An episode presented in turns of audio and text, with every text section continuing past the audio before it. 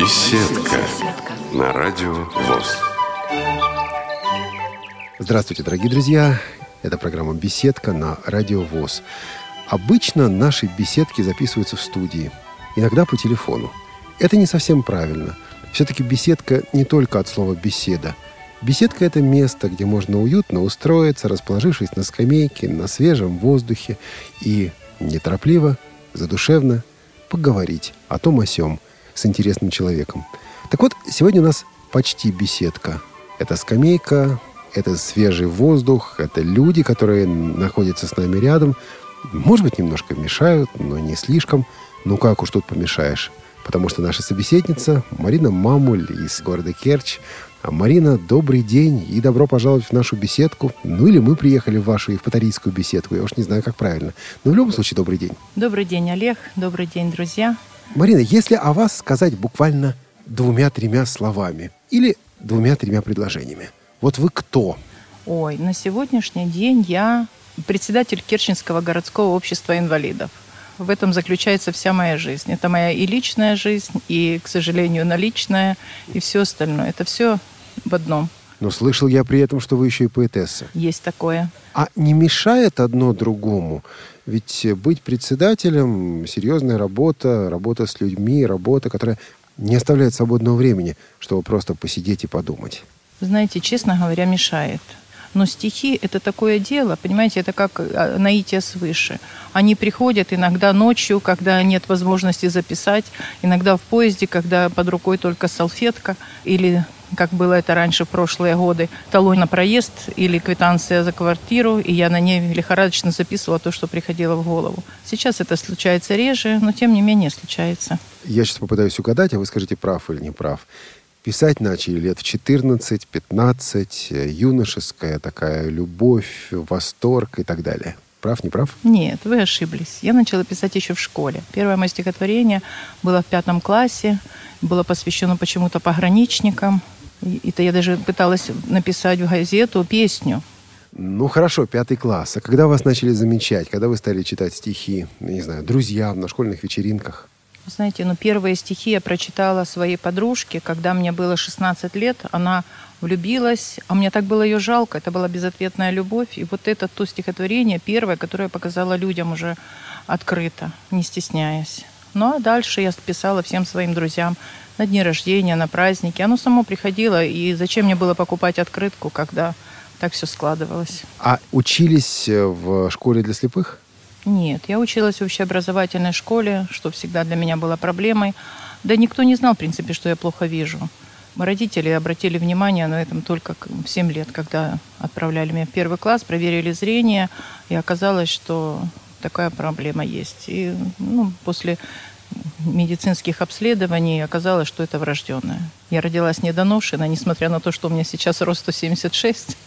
И вес так, это я не маленькая девочка, но все-таки, ну вот так получилось. И я с этим живу, я привыкла к этому. И да, я где-то что-то не вижу, не различаю, но у меня всегда распахнутые глаза, и никто не верит, что я плохо вижу. Слушайте, я представляю, сколько комплексов можно было себе на этом нажить. Вы говорите, не верите, что плохо видите. А вы сами этого стеснялись? Очень. Я очень стеснялась. Я не носила в школе очки. Я сидела на последней партии из-за своего высокого роста и спрашивала у своей подружки, которая сидела на той же последней партии из-за того, что она была двоечница. И она подсказывала мне математические формулы, которые я должна была на контрольной списать с доски, решить, хотя математику хорошо знала. Но она мне всегда подсказывала с ошибками, и в итоге вот так вот получилось. Ну и мальчишки. Это же был тихий ужас. Я, когда меня приглашали на свидание, я приходила в кинотеатр и, просидев весь фильм, не видела, что там происходит на экране. И когда со мной обсуждали фильм, представляете мое состояние. И вы не говорили, что, ты знаешь, честно говоря, я плохо вижу? Нет. Я до сих пор стесняюсь. Школа, вопрос о том, куда пойти дальше. Как вы его решали? А вы знаете, я не решала его, может быть, так это вопрос глобально не стоял. Почему? Потому что еще с детства, вот немножечко, это, видно, моя проблема сделала меня такой одиночкой. И я, но я очень любила шить всегда. Я с маленького возраста шила куклам. Мамины подружки смеялись, что она такая дылда и замуж никогда не выйдет. Все, она тебя в куклы играет. Но я им объясняла, что я не играю в куклы, я просто шью. А что для вас это было? Почему вам это было важно? Это, не знаю, сделать что-то новое? И почему куклам? Может быть, можно было взять ткани побольше? Я и любила шить? творить. Я по образованию швейник и работала художником-модельером. И для меня творчество, ну это, наверное, от, отсюда же и стихи пришли. Это откуда-то все приходит. Я очень хорошо рисую. То есть это не то, что вы нашли выкройку где-то в журнале и потом по этой выкройке что-то такое сделали. Вы создаете, что называется, с нуля, создаете модели? Да, я создавала модели с нуля. Первый мой опыт был, это я шила, как я вам уже сказала, куклам. Потом я шила маленькой племяшке. А последнее, когда мне уже было, наверное, лет 14, мама меня отвела в ателье, и мне пошили платье, которое совершенно было мне ну, тесно и неудобно до такой степени, что я с тех пор сказала, нет, пусть будет косо-криво, пусть я его сделаю, но я его сделаю сама. И с тех пор я шила всегда сама. А вам никогда не говорили, ну как ты сможешь при твоем-то зрении, ну что ты там сошьешь? Всегда говорили. И что? Как ну, я перестала шить, потому что мне, я не вижу строчку и иголку, в принципе, но я могу нарисовать модель, я могу сделать выкройку. Мне это сложно, с очками, конечно, я это делала. Но сейчас, вот сейчас, в настоящее время, я уже ушла от этой работы. Сколько лет отработали по профессии? Не скажу, тогда будет ясно, сколько мне лет. А это такой опасный вопрос? Ну, как сказать, для меня да. Я барышня не замужем. А может быть, что-нибудь на эту тему прочитаете о жизни, о возрасте? Конечно, у меня есть стихотворение, которое я написала, когда у меня был один из моих юбилеев. И когда все мои подружки и коллеги приходили, спрашивали, Маринка, сколько тебе лет, я его читала им в ответ. Не спрашивайте, сколько же мне лет, и не считайте возраст мой по детям. Как и в 16 радует рассвет, как в 18 верю, путь мой будет светел. Да, не 15, и, увы, не 20, но все-таки горят еще глаза – все так же обожаю целоваться. Все так же на щеке порой слеза. А если б знали, как люблю я танцевать, так, чтоб до боли уставали ноги, что на душе не стоит открывать.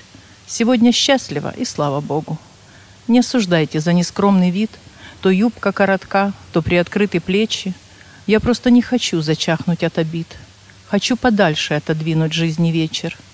И не беда, что голова седа, и что морщинок на лице хватает. Зато душой я молода, и чертики в глазах еще играют. Не спрашивайте, сколько же мне лет. Я и сама не в силах дать ответ. Здорово. То есть стихотворение родилось из реальной ситуации. Вопрос, который задают, пытаются понять, пытаются посчитать. Есть ведь окольные вопросы. А в каком году вы окончили школу? Есть. А когда поступили в институт? А сколько вашему старшему ребенку? Вы сразу отметаете все эти вопросы? Я отметаю первые два, а на третий вопрос я старшего сына предупредила, что, пожалуйста, никогда в жизни не говори, сколько тебе лет. Но все считают, что он мой брат. Марин, ну вот а, вы работали по специальности, потом перестали работать из-за зрения? К сожалению, нет. У меня была тяжелая операция – не связанная со зрением. Я год пролежала в больнице. Это был как раз тяжелые наши годы, 2000-е. Вот. И когда я вернулась на свою любимую швейную фабрику, то места мне уже там не оказалось. Как инвалида по зрению, у меня к тому времени уже была инвалидность, вот, меня не имели права уволить просто так, поэтому уволили по соглашению сторон, и я полтора года осталась без работы. Это было, конечно, страшно, но так как я все-таки рукодельница – и я таким способом пыталась выжить полтора года. И потом, возможно, совершенно случайно, я пришла на наше предприятие УТОС. Хотя я несколько раз подавала туда заявку, с первого раза меня не приняли. Вот. А потом это предприятие стало для меня родным домом. Эти люди, понимаете, я пришла в этот коллектив с открытой душой. Я их приняла всех в семью, потому что к тому времени умерла моя мама, а, не было отца, и я осталась одна с двумя детьми. С мужем мы расстались. И вот этот коллектив, который дал мне надежду и который помог мне стать той, которой я есть сейчас. Марин, вы меня удивляете. Спасибо. Знаете чем? Нет. С одной стороны, вы человек стеснительный. С другой стороны, вы так, вот судя по вашим словам, легко открылись для новых людей. Такие люди, как вы, обычно не так уж спешат впускать в свою жизнь кого-то еще. Как у вас сочетается – стеснительность и готовность. Насколько вам легко было сказать, да, вот это мой коллектив. Да, я потеряла работу, да, у меня нет зрения, но жизнь продолжается. И вот рядом со мной люди, которых я, ну вот буквально называю своей семьей. Ведь не, не про всех, согласитесь, так скажешь. Вы говорите о том, почему я пустила их в свое сердце. Я, я, я говорю о том, как вам удалось перешагнуть себе этот момент. Вы говорили о том, что вы человек, который вот, ну, скорее, не знаю, одиночка, одиночка да. да. И вдруг я пустила их в свою семью. А я говорю это для тех наших слушателей, которые думают, да мне и так хорошо, мне никто не нужен. А на самом деле эти рассуждения о том, что мне никто не нужен, это самообман или попытка самоуспокоения. На самом деле все мы люди так или иначе нужны друг другу, и одиночкам тоже. Вот как таким людям помочь открыться? Как помочь открыться тем, кто открываться не хочет, кому открыться тяжело? Знаете, что произошло в моей жизни, когда я пришла в этот коллектив – я жила другой жизнью, работала в другом коллективе, где есть только здоровые люди. А здесь, здесь были все инвалиды. И вы знаете, я поняла то, что оказывается, мне не так плохо, я не хуже всех, и мне не хуже всех. Были люди, которые тотально слепые, которых я практически в городе не видела. Они живут обособленно. Они практически у нас на других предприятиях не работали, только вот на предприятии общества слепых. И поэтому я стала помогать там всем. Где-то подала руку, где-то выслушала проблему, где-то помогла, у кого что-то вот произошло, какая-то беда. И понимаете, вот таким вот образом они открывались мне, они доверяли мне, а я им. И так получилось. И мы стали действительно родными. Я с ними дружу. И сейчас, перейдя уже на другую работу, я очень скучаю за этим коллективом. Он все равно остается моим родным. Радио ВОЗ. Для тех, кто умеет слушать. Мы с тобой не такие, как все. Ограничены наши возможности. Не пройдем босиком по росе, да и просто ходить уже сложности. Часто выйти из дома нет сил. Я сажусь за свое рукоделие, ты скамейку весь день мастерил. Никогда не гнетет нас безделие. А друзья наши пишут стихи и картины, но просто шедевры. Вечера наши долгие, тихи, дома мы бережем свои нервы. Мы с тобой не такие, как все, потому что намного мудрее. Мы не спросим, какие грехи приковали ребенка к постели. Не всегда нам готовы помочь, не всегда нам хватает внимания. От закрытой двери идем прочь, не дождавшись порой понимания. Мы с тобою такие, как все, и нам тоже бывает обидно. Нам доступность нужна лишь к сердцам тех, которые не инвалиды. Мы с тобою такие, как все. Мы умеем любить и смеяться. Силы есть танцевать, песни петь. Нет лишь сил в пустоту распыляться. А полет наших чувств невесом. И для творчества нету преграды. И бежит наша жизнь колесом. Каждый прожитый день как награда. Вы употребили слово «инвалиды». Честно говоря, сегодня порой предпочитают это слово не употреблять, избегать его говорить о людях с ограниченными возможностями здоровья. Вы, говоря «инвалид», что вкладываете в это слово? Знаете, я раньше очень стеснялась этого слова, а сейчас я не стесняюсь. Я где-то вычитала, но вот не могу найти источник, что инвалид, это переводится не такой, как все. И вы ведь возглавляете организацию инвалидов. Как вы на эту работу попали и насколько давно это случилось? Это произошло пять лет назад. Я никак не планировала, честно вам скажу. Но помогая людям на предприятии общества слепых, а, директор наш заметил меня и, ну так скажем, предложил. Сказал, пойдешь и будешь работать, потому что люди все тебя хвалят. Я всегда в любой ситуации пыталась помогать. Ну и сейчас я, в принципе, продолжаю это же дело. У нас на учете состоят инвалиды всех нозологий. Это инвалиды и по зрению, и по слуху, инвалиды общего заболевания, инвалиды-опорники, детки-инвалиды, инвалиды на колясках. Многими я дружу, так вот судьба сложилась. Ну и своим примером, в частности, показываю и рассказываю, как можно выжить в такой тяжелой ситуации. Я не хотела об этом говорить, но у меня сын тоже инвалид. Сколько людей в вашей организации? Ну, наша организация, вы знаете, в Украине она объединяла около тысячи человек. Эта ситуация варьировалась, ну, в зависимости от того, кто-то уходил из нее, как сказать, мир иной, да. Но и новые в то же время приходили. Поэтому условно где-то у нас один год у нас было 996 человек, другой год у нас 1004 человека. Ну, вот примерно где-то так. Но ведь это работа с людьми, это непростая работа. Да и люди непростые, со своими запросами, со своими потребностями. Обычно обоснованными, иногда и не очень. Марина, вы не устаете от людей? Если устаете, то что делаете? Ой, вы знаете, от людей не устаю. Устаю, от, может быть, от тех проблем, которые трудно решить. А люди, если я вижу слезы благодарности, вы понимаете, это самое великое счастье, когда ты смог человеку помочь.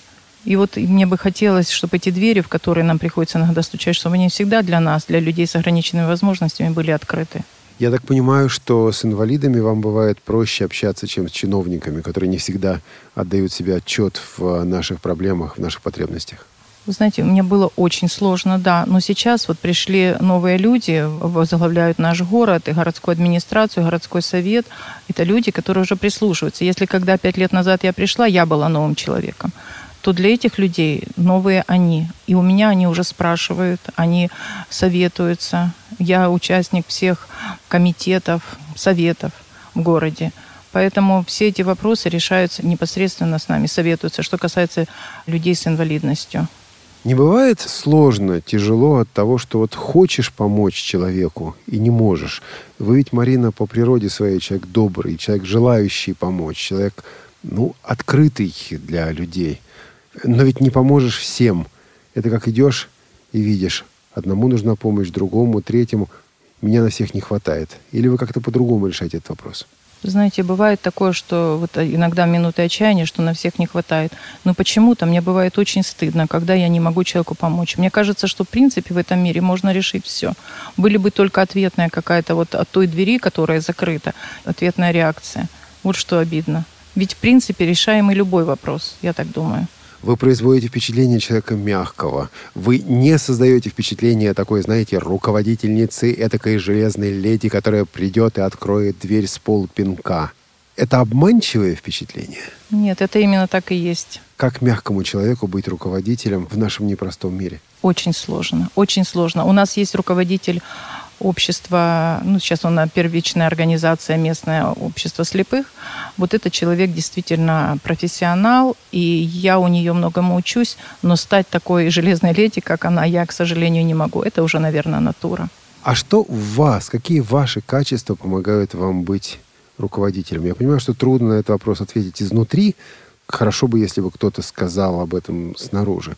Но все-таки вот в вашем саморазмышлении – что вам помогает руководить? Ну, во-первых, сопереживание этому человеку, искреннее сопереживание. И поставить себя на его место и помочь решить. Почему? У меня тоже у самой лично очень много проблем. Я не хочу о них сегодня говорить, но это глобальные проблемы, которые я даже пыталась решить на уровне президента Российской Федерации. Но за других людей я готова идти в бой несмотря на то, что сейчас я, в общем-то, такая вот мягкая, но умею отстаивать чужие права. Свои сложно, чужие могу. Слушайте, как я вас понимаю. А, Марина, вы живете в городе славном, интересном, великом городе Керчь. Что-то об этом городе прочитаете? Да, вот мне сейчас пришло на ум одно стихотворение. Оно называется «Признание в любви». Все-таки так. Все-таки так. Ну, давайте. Хочу признаться я тебе, в любви, о мой неповторимый. Не молодой ты, но такой красивый. Безмерно благодарна я судьбе за то, что много лет назад явился ты на берег моря и ждал меня с годами споря, и жизни шторм не омрачил твой взгляд. Люблю тебя за то, что ты бываешь ветреным, бываешь грозным, то легкомысленным, то чересчур серьезным, но притворяешь в жизнь мои мечты. Мы встретились с тобой в разгаре лета. Средь буйства красок и фонтанов томных Ты подарил мне целый мир огромный, Потоки счастья и тепла, и света. Немало в моей жизни было встреч И расставаний, что терзают нервы. Лишь только ты один остался верным. Мой самый лучший, мой любимый город Керчь. Да, вот так неожиданная концовка у стихотворения. Сидишь и гадаешь, что же это за человек. Я предполагаю, что ваши знакомые могли перебирать конкретных кандидатов. А оказывается, что все гораздо проще и гораздо неожиданнее. Да, возможно, так и есть. А вот ведь у вас же дети, вы об этом уже говорили сегодня в нашей беседе. Как сложилась ваша семейная жизнь и каково это человеку, одиночке, создавать семью? Ну, как вы сказали, одиночка, да. Я пока одиночка. И вот могу немножечко рассказать о себе по этому поводу. Перелистываю книжку жизни прожитой моей. На обложке два мальчишки, а листов немного в ней. Их за 30. Много ли мало, еще будут или нет. Слава Богу, есть начало, и конца пока что нет. Так случилось, что без дочки жизнь придется коротать. Слава Богу, есть сыночки. Нет отца. Ушла и мать. Был и муж. Но где он, что он, как решил он дальше жить? Недописанная повесть в моей книжице лежит.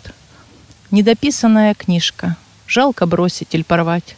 Ну а может быть найдется, кто захочет почитать. Марин, вас окружают самые разные люди. Какие качества в человеке вы цените и говорите, вот, этот человек может стать моим другом? А какие говорят вам о том, что нет, вот с этим человеком я общаться не буду или постараюсь его избегать? Знаете, ну прежде всего, конечно, ценю я искренность. Вот. Когда человек самоотверженно выполняет свою работу или, не считаясь со своим временем, бросается на помощь, ну хотя бы вот мне, как подруге, или помогает нашим подопечным, я этих людей вижу и принимаю в свое сердце, и также постараюсь всегда помочь и поддержать их. Ну, и терпеть не могу ложь, предательство. Это настолько ранит, и я по гороскопу рак, кто верит в это, но если один раз рака обманули, то уже доверия к этому человеку не будет никогда. Я могу с ним общаться, могу здороваться, но в сердце моем его уже не будет. А может быть, он просто ошибся, может быть, он как-то пересмотрит. Неужели не дадите второй шанс? Сложно сказать, но боюсь, что нет. Но я могу продолжать общаться с этим человеком, но не больше того. Но тогда есть опасность реально оказаться в одиночестве? Или mm-hmm. все-таки хороших людей больше? Ой, ну, конечно, больше. Конечно. Потому что это вот то, что я вам сейчас сказала, это, может, такие радикальные меры. Иногда, в зависимости от ситуации, можно посмотреть по-другому и тогда уже сделать какие-то выводы. Вообще у меня, конечно, сложная судьба. Ну, я не видел человека, который сказал бы о себе, у меня простая судьба. Каждому из нас есть о чем рассказать, у каждого из нас есть и свои испытания, и свои победы и свои поражения. Самая главная победа в вашей жизни, Марин? Вы знаете, мне кажется, она еще не, не свершилась. Еще нет того вот результата, которого бы я читала, вот я достигла, и все, я стою на вершине желаемого. И самое главное испытание, самое, может быть, тяжелое испытание, которое вы все-таки прошли, вы из этого вышли, хотя было сложно? Сложное испытание. Ой, их столько было. Это, наверное, проблемы, конечно, в семье. Это больной ребенок. Это то, что пришлось преодолеть. Но это, вы знаете, я, наверное, не готова сейчас ответить. Эти испытания, эти сложности вам скорее помогают сейчас в вашей работе, в общении с другими? Или мешают? То есть то, что вы прошли, вам удается как-то вот, отталкиваясь от этого, помогать другим людям? Конечно, это очень помогает. Когда человек пережил какую-то трудную ситуацию, он уже, во-первых, значит, раз он ее пережил, он нашел решение. И это очень потом помогает другим людям. Я всегда привожу пример свой личный опыт, опыт моих друзей. Бывают иногда такие, казалось бы, безвыходные ситуации. Оказывается, есть еще хоть маленькая лазеечка и выйти победителем из этой ситуации. Значит, получается, что для того, чтобы работать с инвалидами, с людьми с ограниченными возможностями здоровья, нужна определенная закалка. И эту жизненную закалку мы и сами получаем в каких-то битвах, в какой-то борьбе. Не хотелось бы вам вот сейчас, глядя на жизнь свою, вот все изменить? Сказать, у меня будет легкая жизнь, я буду, ну, я не знаю, супермоделью, я буду певицей, я буду поэтессой, выступающей на больших сценах за огромные гонорары. И не хочу я вот этой вот грязи или вот этого страдания, вот этой скорби, с которыми приходится встречаться. Хотели бы жить по-другому? Олег, наверное, нет. Потому что если бы я не пережила то, что пережила, я бы была совершенно другой. Я бы не смогла почувствовать чужую боль. Я не знаю, я бы, наверное, не состоялась просто как человек. Я бы осталась черствой к чужим проблемам. А сейчас, если Господь меня привел на эту тропу, ведь это не просто так было мне дано. Я шла совсем другой дорогой. Будучи художником-модельером и прийти вдруг в социальную сферу, это совершенно другой путь. Но здесь я вам уже говорила, что те слезы радости, когда помогаешь человеку, когда научишь мать принять ребенка-инвалида в свое сердце, это дорого стоит. Правильно ли я понимаю, что вы видите в этом Божью руку, Божий промысел? Да, именно так. Что дает вам такую уверенность? Многие скажут, да нет, вот э, Марина решила, Марина пошла, Марина сделала, молодец Марина. А вы говорите о том, что это Божья рука. Вы знаете, когда со мной случилась беда, и я была вот на грани жизни и смерти, и тогда происходит переоценка ценностей, когда ты понимаешь, что все тленно, даже та одежда, которую мы имеем, и я вышла оттуда, с этой больницы, совсем другим человеком. И я теперь смотрю, иногда меня обижает человеческое непонимание, черствость. Да, вот так поэтесса, которая возглавляет организацию для инвалидов, организацию инвалидов, и то, и другое совмещается, и то, и другое органично переплетается – Марин, что-то у нас все очень серьезно получается. Неужели ничего шуточного в вашем творчестве нет? Есть. Но я сейчас вот вам все-таки про свою судьбу так вкратце расскажу. Есть у меня одно такое стихотворение. Я не знаю, оно взялось буквально за несколько минут. И, ну, так вот глубоко запало. Протянулась ниточка, путь моей судьбы. А на той дороженьке голые столбы, Вехи безымянные, горести и бед. В сердце рана рваная — на подушке след, а могла быть ниточка низкой жемчугов, с любовью беззаветную, без слез и без врагов. Если бы услышал Бог все мои мольбы, протянулась ниточка, путь моей судьбы. Ну а теперь к веселому. Да, как-то очень контрастно вы сделали, Марин. Ну ничего, ничего, давайте. Да, потому что это для меня больно. Пока мы с вами до этого разговаривали, да, вы спрашивали о моих таких вот проблемах, поэтому вспомнила это стихотворение о судьбе. Но, вы знаете, помимо всех вот этих вот моих горестей и бед, помимо этой работы тяжелой, естественно, что бывает, э, я встречаюсь с друзьями, и были в моей жизни тяжелые моменты, когда кроме стихов я не могла ничего подарить, у меня просто не было для этого средств. И я вот своему куму, все, что у меня была возможность, купила носки и написала такую инструкцию к ним. Ноги вымыть, протереть, а потом носки надеть. И для этого не нужно долго в зеркало смотреть. Если начали стоять, значит их пора стирать.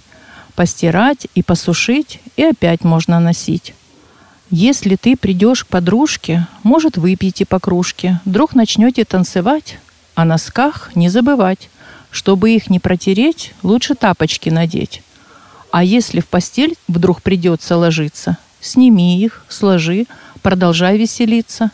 Забрать не забудь, как надумаешь смыться. Они тебе смогут еще пригодиться. Ну да, конкретная инструкция к применению. Как было воспринято, кстати? Ну, на ура. Все мои коллеги перепечатывали это на красивых бумажках, на открыточках и дарили своим мужьям к 23 февраля. Слушайте, вы могли бы уже собирать деньги за авторское право. Но не Нет, стали. я к этому не стремлюсь. Марин, если вот заглянуть так лет на пять вперед. Чего бы вы хотели в жизни достичь? Что бы хотели увидеть того, чего сейчас, может быть, нет? Ну, во-первых, пять лет назад я еще даже не думала об этой работе. Даже у меня совершенно не было этих планов. У меня было желание настроение, как у обывателя, поставить детей на ноги, ну и худо-бедно как-то устроиться в этой жизни. Но у меня есть одна глобальная проблема, которая до сих пор не решена. Вот ее бы я очень хотела решить. Кем бы я была, вы знаете, возможно, я так бы и просидела до пенсии на предприятии общества слепых и не самореализовалась. А сейчас у меня есть вот такая возможность помогать людям. И я это делаю. А теперь небольшой блиц. Короткие вопросы с короткими ответами. Что вы предпочитаете? Готовить или есть? Ой, вы знаете, готовить не люблю. Но есть тоже не очень. Но люблю стирать. Хорошо. Если бы вы могли сейчас попасть в любую страну, любой город мира, какой город, какой страны это был бы и почему? Вы знаете, с моими проблемами со зрением я бы хотела остаться в своем родном и любимом городе Керчь. Никуда не хочу. Мне там все знакомо, мне там все уютно. И, ну, это моя родина, и это моя судьба.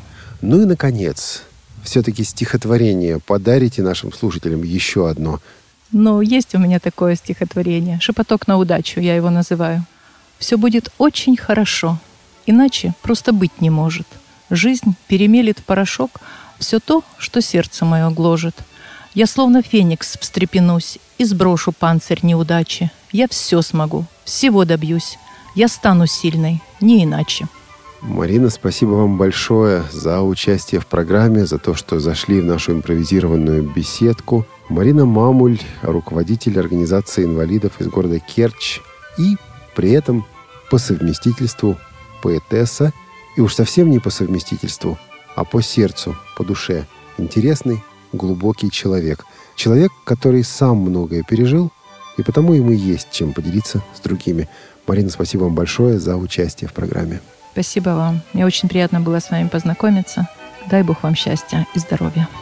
А этот выпуск подготовили редактор Наталья Лескина, звукорежиссер Олеся Синяк и ведущий Олег Шевкун. До новых встреч в эфире «Радио ВОЗ».